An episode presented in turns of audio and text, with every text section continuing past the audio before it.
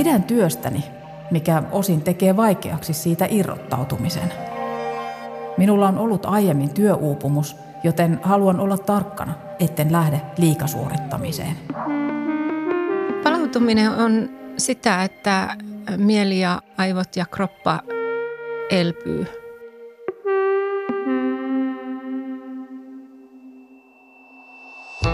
Kuuntelet havaintoja ihmisestä ohjelmaa. Minä olen Satu Kivelä. Tässä jaksossa selvitän, miksi palautuminen on meille välttämätöntä. Mitkä asiat meitä kuormittavat arjessa? Millä keinoilla omaa palautumistaan voi parantaa? Kiitos kaikille, jotka ovat kertoneet kokemuksiaan tähän ohjelmaan. Nimimerkki Maija on kokenut aiemmin työuupumuksen. Hän haluaa olla tarkkana siitä, ettei suorita liikaa – Maija pitää työstään ja sen vuoksi siitä on välillä vaikea päästä irti. Teen töitä yhteiskunnallisten asioiden parissa, seuraan esimerkiksi politiikkaa. Olen perusluonteeltani utelias ja osin työnikin vaatii, että pysyn kartalla tapahtumista. Haluan suunnitella tulevan viikon työtehtäväni etukäteen ja varata aikaa pienille tauoille. En innostu jatkuvasti muuttuvista olosuhteista. Toisille ne sopivat hyvin, minua ne kuormittavat. Jos kuormitun liikaa, luovuuteni loppuu kuin seinään. Se on juuri noin kuten Maija kuvailee kokemuksiaan. Liiallinen kuormitus syö tutkimusten mukaan luovaa ajattelua.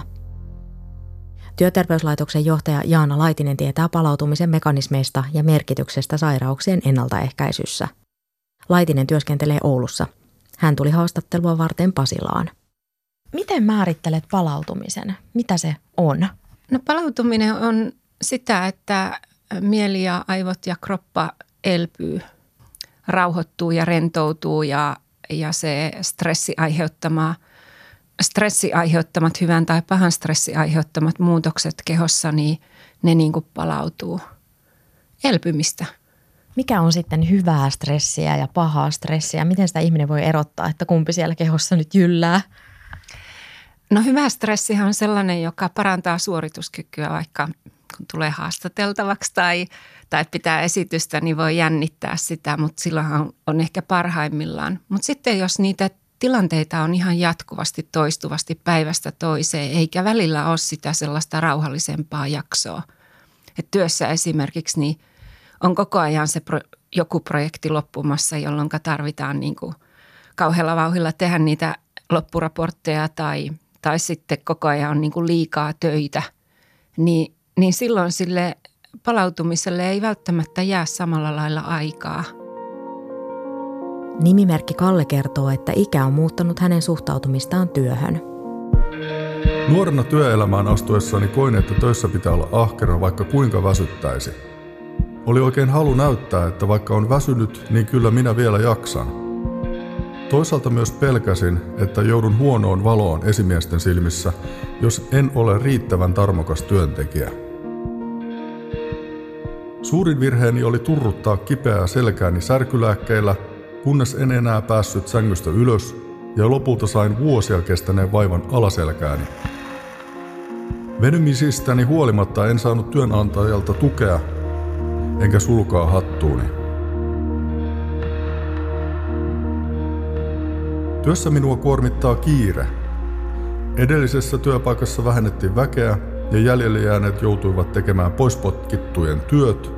Se kuormitti henkisesti ja fyysisesti. Jatkuva kiire kuormittaa monia.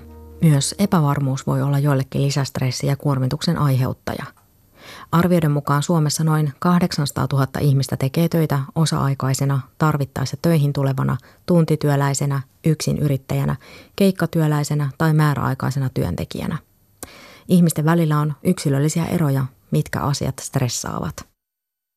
Jos on haasteita ihmissuhteissa, läheisissä suhteissa, työssä kiirettä, työssä epäoikeudenmukaisuuden kokemusta, YT-tilannetta – kalenteri on laitettu liian täyteen toisten osalta, että en ole itse voinut vaikuttaa siihen, että ei ole sellaista hallinnan tunnetta. Eli, eli sellaiset asiat, missä, missä tota, niin kuin se, ne omat vaikutusmahdollisuudet on jotenkin vähäisiä.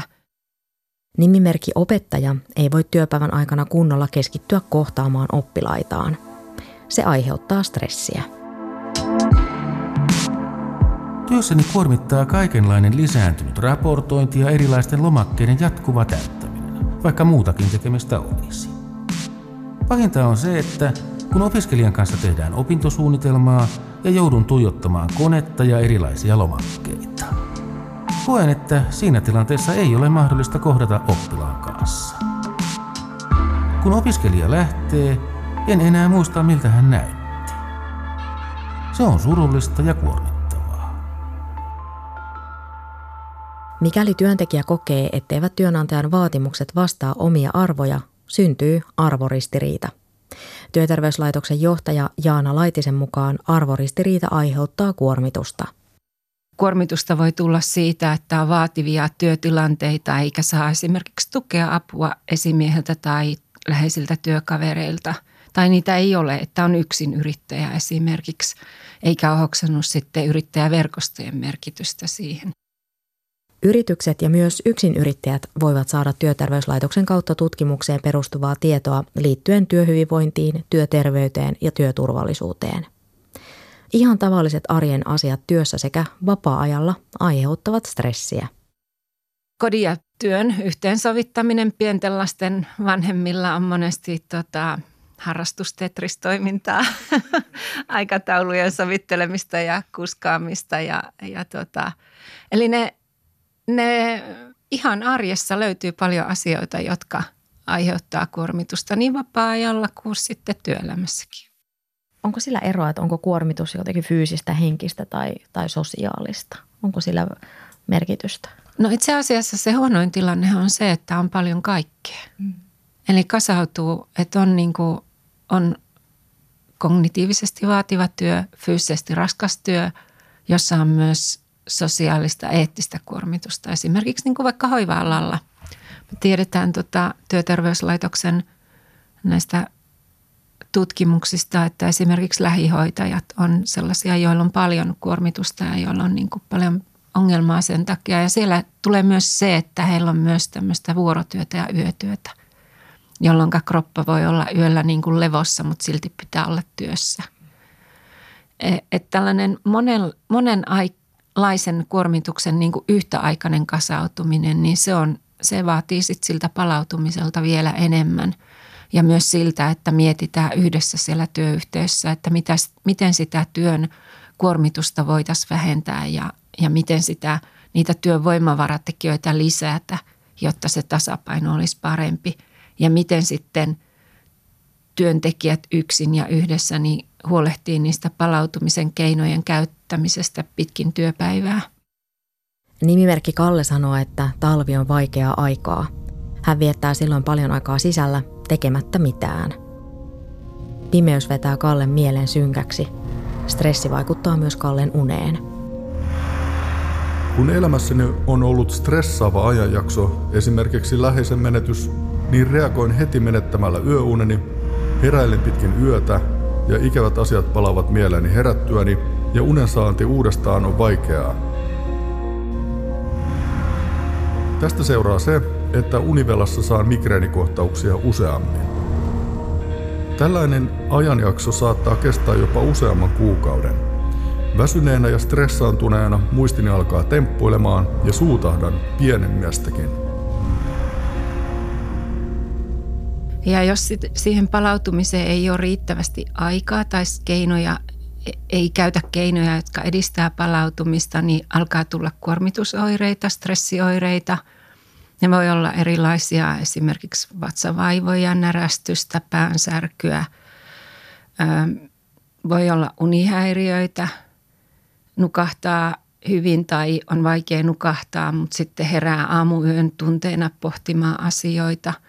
Voi olla, että ruokahalu katoaa, voi olla, että herkut vammaistuu, stressiruoat, kuten suklaa ja makkara ja alkoholijuomat voi maistua entistä enemmän, joista voisi sitten ehkä hoksatakin, että nyt mulla on jotakin tässä.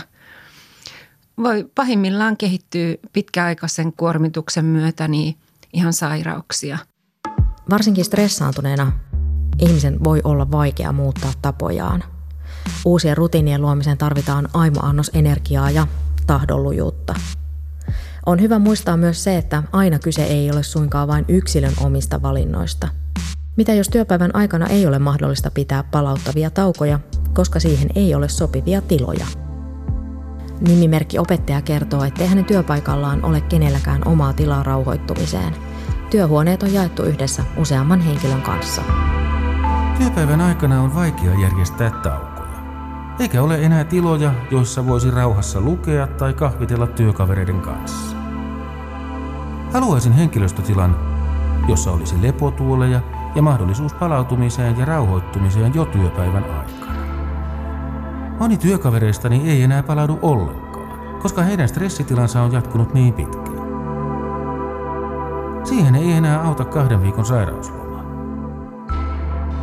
Monella on erilaisia terveysongelmia, kuten korkeaa verenpainetta ja unettomuutta. Osa kollegoista on palannut loppuun, osa taas on päätynyt vaihtamaan alaa työn kuormittavuuden vuoksi. Työpäivän päätteeksi makaa sohvalla pari tuntia. Se palauttaa parhaiten. Saa vain olla, koska työ on niin hektistä ja varsinkin keväällä työpäivät ovat opetusalalla yhtä kaaosta. Pitkään jatkunut stressi ja kuormitus heikentävät terveyttä ja lisäävät sairastumisen riskiä. Esimerkiksi sydänverisuonisairauksien, aivoinfarktin, masennuksen, työuupumuksen taustalla on monesti kuitenkin myös niitä stressiasioita. Ja ne vaikutukset voi tulla niin kuin fysiologian kautta. Että esimerkiksi meillähän verenpaine voi nousta ja, ja olla kohonneet verenpaineet, kun stressi ja kuormitus on jatkunut pitkään – ja toisaalta sitten niin myös käyttäytymissä voi tapahtua muutoksia, jotka edistää sitten sairauksien ja riskitekijöiden kehittymistä ja sairastumista. Esimerkiksi just tämä stressisyöminen, niin se liittyy monesti siihen, että alkaa kertyä keskivartalolle rasvaa ja, ja lihoa. Ja nämä lihavuus ja keskivartalon lihavuus on itsenäisiä riskitekijöitä esimerkiksi tyypin 2 diabetekselle – Stressi nakertaa myös uniamme. Se mitä ja miten teemme työtämme vaikuttaa siis myös yöllä tapahtuvaan palautumiseen.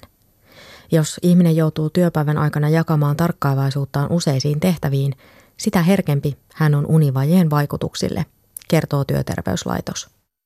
Unihäiriöissä niin meillähän on sellainen taipumus, että huonosti nukutu yön jälkeen, niin rutiinit kyllä onnistuu, mutta sitten luovuutta ja – ja niin kuin aivotyötä, uusia ratkaisuja vaativat työtehtävät tuntuu vaikealle. Voi olla toiminnanohjauksen häiriöitä, voi olla päätöksentekovaikeuksia, voi olla masentunutta mieltä. Aika moni pyörii öisin unettomana sängyssään. Joka viides suomalainen kärsii pitkäaikaisesta unihäiriöstä, kertoo Terveyden ja hyvinvoinnin laitos. Siis joka viides. Kallella stressi vaikuttaa nukkumiseen – olen joskus ollut töissä niin väsynyt, että olisin ollut valmis lähes maksamaan siitä, että olisin voinut mennä ottamaan silmällisen unta kesken työpäivän. Vapaa-aika tuntuu henkilökohtaisesti jotenkin ansaitulta omalta ajalta, ja sen ajan pyrin käyttämään niihin asioihin, joista nautin. Mielestäni ihminen rentoutuu parhaiten silloin, kun se saa tehdä niitä asioita, jotka kokee mieleisiksi – se voi olla hyvän ystävän tapaaminen, musiikin kuuntelu, saunominen, leffassa käynti, kävely metsässä tai pihakeinussa silmät kiinni istuen ja kuunnellen linnunlaulua ja muita luonnon ääniä. Tiesitkö, että jopa lyhyet alle 20 minuutin nokoset parantavat vireyttä? Näin kerrotaan työterveyslaitoksen verkkosivuilla. Aina välillä julkiseen keskusteluun nousee päikkäreiden ottamisen mahdollisuus työpaikoilla – se parantaisi vireyttä ja päivän aikana tapahtuvaa palautumista, joka vaikuttaa myönteisesti myös tuottavuuteen. Mutta miksi ajatus päikkäreistä jää vain puheeksi? Palautuminen on siinä mielessä tärkeä asia, että se on niin kuin se keino, jolla katkaistaan näiden haitallisten vaikutusten mm, kertyminen. Mm. Ja, ja katkaistaan niin kuin se ura, joka johtaa sitten vielä huonompaan tilanteeseen. Ja sen takia palautumisen – huomion kiinnittäminen ihan joka päivä työ- tai opiskelupäivän aikana ja vapaa-ajalla on tärkeää. Ja tota, palautumiseen ei riitä niin kuin pelkästään kesäloma missään nimessä, että se on asia, jota pitäisi hoksata ajatella ja tehdä se rutiineiksi niin ihan joka päivä. Kahvi saa aamun käyntiin. Moni sortuu väsyneenä juomaan sitä päivän aikana liikaa. Mitäpä jos välillä kahvikupposen vaihtaisikin mikrotaukoon? Mitäs nämä mikrotauot? Mä alkoi se kiinnostaa. Mitäs ne mikrotauot on? Ei välttämättä sitä, että kävellään mikrolle. No mikrotavoilla tarkoitetaan lähinnä sitä, että voi niin kuin hetkiseksi hengähtää ja katsoa vaikka kaukaisuuteen tai tehdä vaikka pienen semmoisen rentoutumisharjoituksen. Eli niin kuin vähäksi aikaa irrottautuu, mutta ei pitkäksi aikaa. Ja näiden mikrotaukojen merkitys ilmeisesti vielä niin kuin on sitä tärkeämpää, mitä iäkkäämmästä työntekijästä on kyse. Eli ne on keinoja pitää yllä vireyttä ja työtehoa. Jos mietitään vaikka työ- tai opiskelupäivää, niin minkälaisiin asioihin ihmisen kannattaa kiinnittää huomiota niin palautumisen näkökulmasta sen päivän rytmittämisen kannalta? No ihan rytmittämisen kannalta niin yksi tärkeä asia on säännöllinen ruokarytmi, että meillä on niin kuin terveellistä ruokaa säännöllisesti noin kolmen neljän tunnin välein, jolloin meillä on polttoainetta tehdä sitä työtä ja toisaalta sitten riittävästi niin kuin energiaa ja ravintoaineita siihen, että meidän kroppa ja nuppi palautuu siitä työstä ja on valmiina taas sitten seuraavaan päivään. Ja, ja fyysisesti raskaassa työssä niin tämä ruokailu, polttoaineasia on tosi tärkeä asia. Nimimerkki Maija pitää työstään ja välillä työstä irtipäästäminen voi olla vaikeaa. Pienet palauttavat hengähdyshetket ovat kuitenkin jokaiselle meistä tarpeellisia työpäivän aikana. Työpäivien aikana lähden ulos lounaalle useimmiten yksin, vaikka työkaverini mukavia ovatkin. Työskentelen avokonttorissa ja jatkuva hälinä kuormittaa. Paras lounaspaikka on hiljainen ja sellainen, jonka ikkunasta voi katsoa kaunista ja rauhoittavaa maisemaa. Teen tällä hetkellä lyhennettyä työviikkoa ja se on parantanut palautumistani merkittävästi. Työpäiviin riittää intoa ja jaksamista, kun tietää ehtivänsä palautua ennen seuraavaa viikkoa. Jos töissä on mukavaa ja kivaa ja, ja kuuluu naurua ja, ja, ja näin, niin minkälainen merkitys sillä on ihmisen palautumisen kannalta sen työpäivän aikana? Että olisiko hyvä niin kuin ikään kuin tyhjän nauraa siinä päivän aikana? No tota, silloin kun töissä on kivaa, niin silloin todennäköisesti ei kuormitu niin paljon, jolloin ei ole niin suurta tarvetta sille palautumiselle. Ja silloin kun sitä töitä tehdään yhdessä ja nauretaan yhdessä, niin siinä on se sosiaalinen tuki, vertaistuki sekä iloja että surujen jakamisessa, mikä on hirveän tärkeä asia taas sen niin kuin kuormituksen vähentämiseksi ja hyvän olon lisäämiseksi. Ja ylipäänsä tässä palautumisessa niin on tärkeä semmoinen positiivinen ja hyvä mieli, jota myös silloin siellä työpaikalla on, kun siellä on ilosta meininkiä. Ja kyllä mä ajattelen, että silloin myös tehdään niitä töitä niin kuin hyvin – että silloin on niin kuin rentoutta ja luovuutta eri tavalla ja, ja on hyvää yhteishenkeä ja voi niin kuin sanoa, että tänään mulla on huonompi päivä ja toiset kannattelee siinä. Mm. Että se niin kuin indikoi minusta monenlaisia asioita, hyviä asioita sieltä työyhteisöstä ja työn tekemisen tavoista. Me ihmiset olemme sosiaalisia otuksia. Työpaikan myönteinen ja hyväksyvä ilmapiiri lisää palautumista ja vähentää kuormitusta jo työpäivän aikana – sillä on siis suuri merkitys, millaisessa työilmapiirissä hommiaan tekee. Hyväksytään toinen toisemme sellaisena kuin ollaan, jolloin kukin pystyy tuomaan myös ne vahvuutensa parhaalla tavalla esille. Ja näissä palautumisasioissa niin just tällainen hyväksyvä ilmapiiri on tärkeää, että jos joku haluaa hengähtää hetken ihan itekseen vaikka kahvitauolla – että niin kuin ymmärretään ja hyväksytään se, että se on hänen tapansa hänelle tärkeä tapa, että kaikki ei ole niin semmoisia ekstrovertteja ja sos, sosiaalisia ihmisiä, niin, niin tota, silloinhan siellä niin kuin on, on hyv, oikeasti hyväksytään ihmiset sellaisena kuin on, niin silloin siellä on parempi olla myös. Millainen olo sinulla on työpäivän jälkeen? Jos kuormitus on liiallista, ihminen ei jaksa työpäivän jälkeen tehdä yhtään mitään. Säännöllinen liikunta niin kuin kevyt liikunta auttaa rentoutumaan ja rauhoittumaan, joka voi auttaa sitten niin kuin ihan elimistöä rauhoittumaan siitä stressitilanteesta ja toisaalta takaa esimerkiksi paremman unen ja nukahtamisen.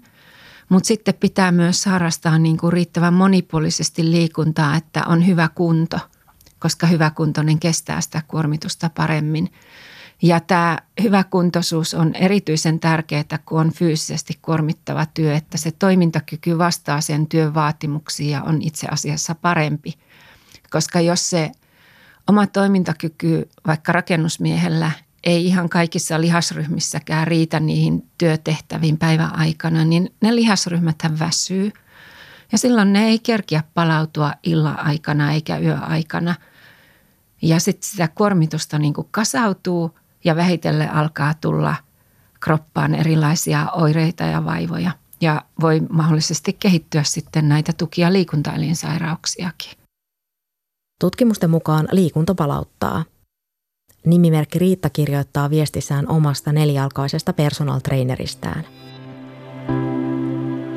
Kun tulen kotiin, niin kassit painavat ja loiva ylämäki tuntuu vuorelta ja tuntuu, että en jaksa enää mitään – mutta tiedän jo kokemuksesta, pieni koirani odottaa. Nopeasti ruuat jääkaappiin ja heti takaisin ulos. Kävelen koirani tahtiin. Nuuskiminen on pysähtymistä hihnan molemmissa päissä. Olkapäitä ei pakota ja kävelyretki tuntuu venematkalta. Rannasta erkaannutaan lähes huomaamatta ja matkan päässä huomaa, että kiinteä maa jäi taakse. Takaisin tullessa se loiva ylämäki ei tunnu enää vuorelta. Olen aina ihmetellyt koiran tuomaa rentoutta ja apua arjesta palautumisessa. Eläinten positiivinen vaikutus on todettu lukuisissa tutkimuksissa. Kun ihminen on tekemisissä eläinten kanssa, se lisää hyvää mieltä ja vaikutukset ovat myönteisiä myös fyysiseen terveyteen. Rentoutuminen on tärkeä keino palautumisen edistämiseksi – ja sitten se, että on sitä niin kuin hallinnan tunnetta siihen aikataulutukseen, että, että saa itse niin kuin määrätä vapaa-ajalla aikatauluista ainakin osittain. Mm. Lapsiperheessään se esimerkiksi ei ole samalla lailla mahdollista kuin yksi elävällä ihmisellä, mutta että niissä raameissa, mikä on mahdollista, niin on tärkeää löytää myös itselleen niitä semmoisia hetkiä, joissa vaan itse määrää omista tekemisistään. Fyysisesti raskaassa työssä täytyy olla parempi kunto kuin mitä työ edellyttää. Sama pätee henkisesti vaativaan hommaan. Ja samoin myös henkisesti vaativaa työtä tekevällä, niin kyllä sen toimintakyvyn ja työkyvyn pitää vastata ja olla parempi kuin se työ on. Muuten se työ syö miestä ja naista. Mm. Ja se ilta ei riitä palautumiseen eikä viikonloppukaan.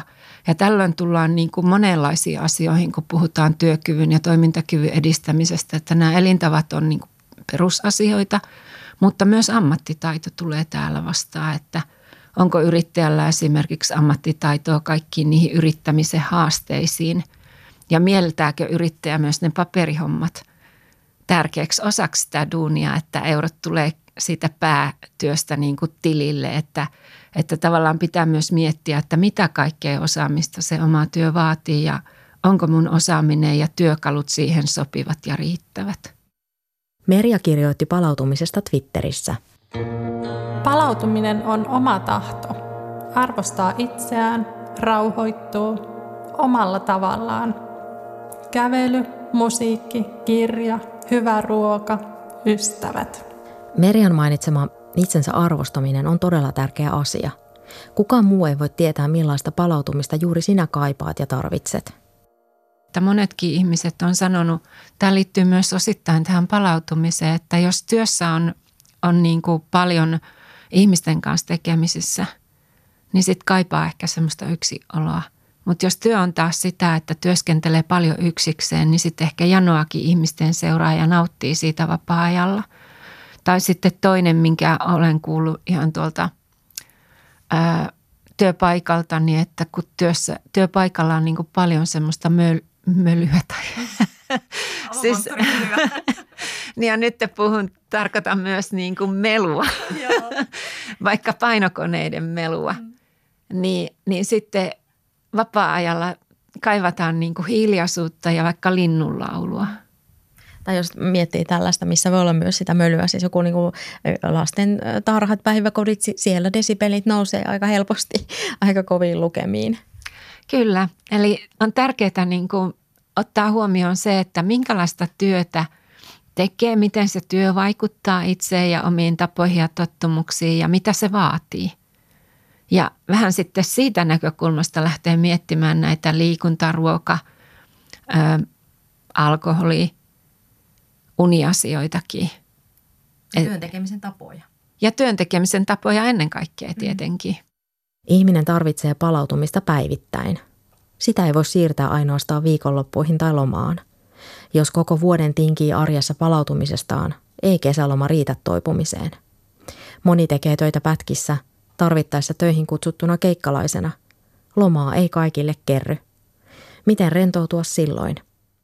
Tehdään vähän erilaisia asioita, että, että kesällä vaikka mennä piknikille syömään lounasta, että, että se, että ei olla niin kuin kaavoihin kangistuneita, niin se voi jollekin sitten olla se, joka, joka niin kuin antaa uutta näkökulmaa asioihin ja auttaa irrottautumaan.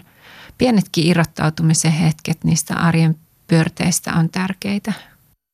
Jos on niin onnekas, että on oikeutettu kesälomaan, miten siihen kannattaa valmistautua? Tee muistilista töistä, joiden parissa jatkat loman jälkeen.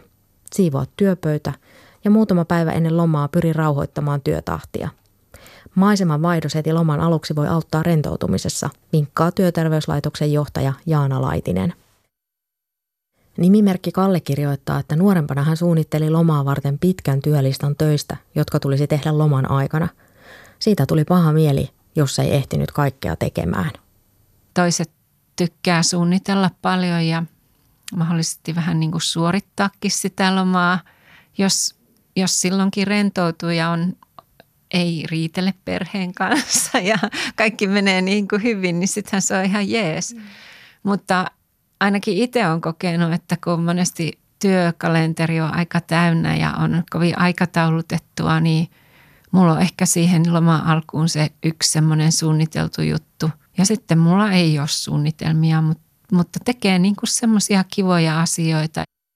Nykyään Kalle suunnittelee kotiaskareita lomalle, mutta tekee sen, minkä jaksaa ja on tyytyväinen siihen. Se on muuten hyvä asenne. Nimimerkki Kalle kertoo nyt, mitä hän on iän myötä oivaltanut. Koen, että henkinen palautuminen on tärkeämpää kuin fyysinen palautuminen. Palautuneella kropalla ei tee mitään, jos nuppi on ylikierroksella stressin takia. Olen iän myötä ymmärtänyt, että meillä on vain tämä yksi elämä ja kannattaa tarkoin miettiä, miten sen käyttää. Ei kannata tuhlata elämäänsä epämiellyttävissä töissä tai parisuhteessa – Stressin aiheuttajat kannattaa minimoida ja hankkia elämässä asioita, jotka tekevät onnelliseksi.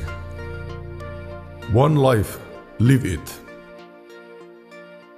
sehän on aina helpompi ennaltaehkäistä ongelmia. Siis jos mietitään tätä palautumisen tärkeyttä, että, että sitten jos sitä laiminlyödään joko niin, että ei vaan kiinnitetä asioihin huomiota, ei ymmärretä työpaikalla tai työntekijätkään itse ja, ja sit, sitten tulee uupumisia tai, tai niin kuin toistuvia sairaspoissaoloja ja tavallaan, että pienilläkin muutoksilla ja, ja yhdessä asioista sopimalla voidaan, voidaan sitä tilannetta parantaa, niin onhan se aina paljon niin kuin helpompi ja inhimillisesti kestävämpää myös niin päin tehdä se asia.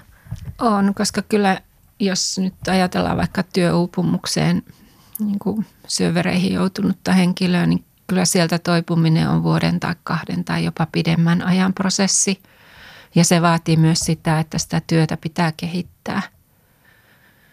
Eli siinä mielessä niin on helpompi niin kuin ylläpitää hyvää ja, ja se on myös ehkä se kiinnostava näkökulmakin, että että meidän ei tarvitse niin lähteä ongelmia miettimään ensisijassa, vaan terveyden edistämisessähän voidaan lähteä voimistamaan niin kuin voimavaroja. Yksi työn kehittämisen metodi on työn tuunaaminen. Se on työn tekemistä fiksummin.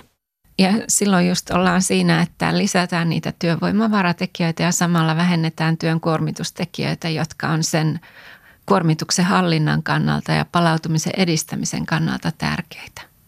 Eli tekee hyvää ihmiselle. Mm. Ja paitsi, että, että työssä jaksaa paremmin, niin sitten myös jaksaa elää kokonaisempaa elämää. Että ei mene niin kuin ilta siihen, että toipuu siitä työpäivästä ja valmistautuu seuraavaan työpäivään, vaan että sitten on mahdollisuus olla hyvän tuulisena ja virkeänä perheen ja ystävien kanssa ja harrastaa jotakin tai sitten vaan ihan olla ja nauttia. Kuinka suuri vastuu työntekijällä ja työnantajalla on tämän palautumisen suhteen? Tämä on hyvä kysymys, tämä vastuukysymys. Mä oon joskus kuunnellut jotakin filosofiaa, joka sanoo, että vastuu on sillä, joka kärsii seuraamuksista. Eli eikö niin, että, että kummankin vastuulla, koska jos tota, työntekijät palaa loppuun ja joutuu sairauslomalle tai jopa työkyvyttömäksi, niin silloinhan työnantaja on pulassa. Ja taas sitten henkilö itse, niin kyllä hänelläkin on vastuu siitä. Eli tämä on niin kuin hyvää yhteistyötä ja hy- hyvää yhteispeliä mahdollistavaa toimintaa. Nimimerkki Maija on kokenut työuupumuksen. Häntä palauttaa ärsykkeiden vähentäminen. Se ei aina ole helppoa, kun elää kaupungissa. Yhteiskuntaa ei oikein pääse karkuun, ellei halua luolassa tai metsässä erakkona elää. Samaan aikaan tiedän, että palautumiselleni on erittäin tärkeää saada vetäytyä hiljaisuuteen ja irti ärsykkeistä – Parhaiten se onnistuu kävely- tai pyöräilyretkillä luonnossa, mutta myös esimerkiksi hyvän kirjan parissa.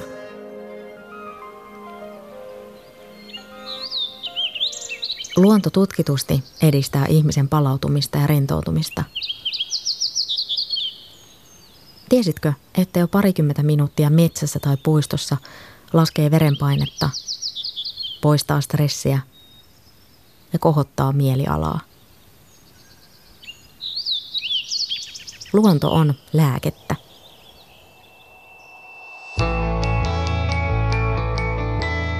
Minä olen Satu Kivelä. Kiitos, että kuuntelit. Mitä ajatuksia ohjelma herätti? Lähetä palautetta havaintoja.ihmisestä at yle.fi.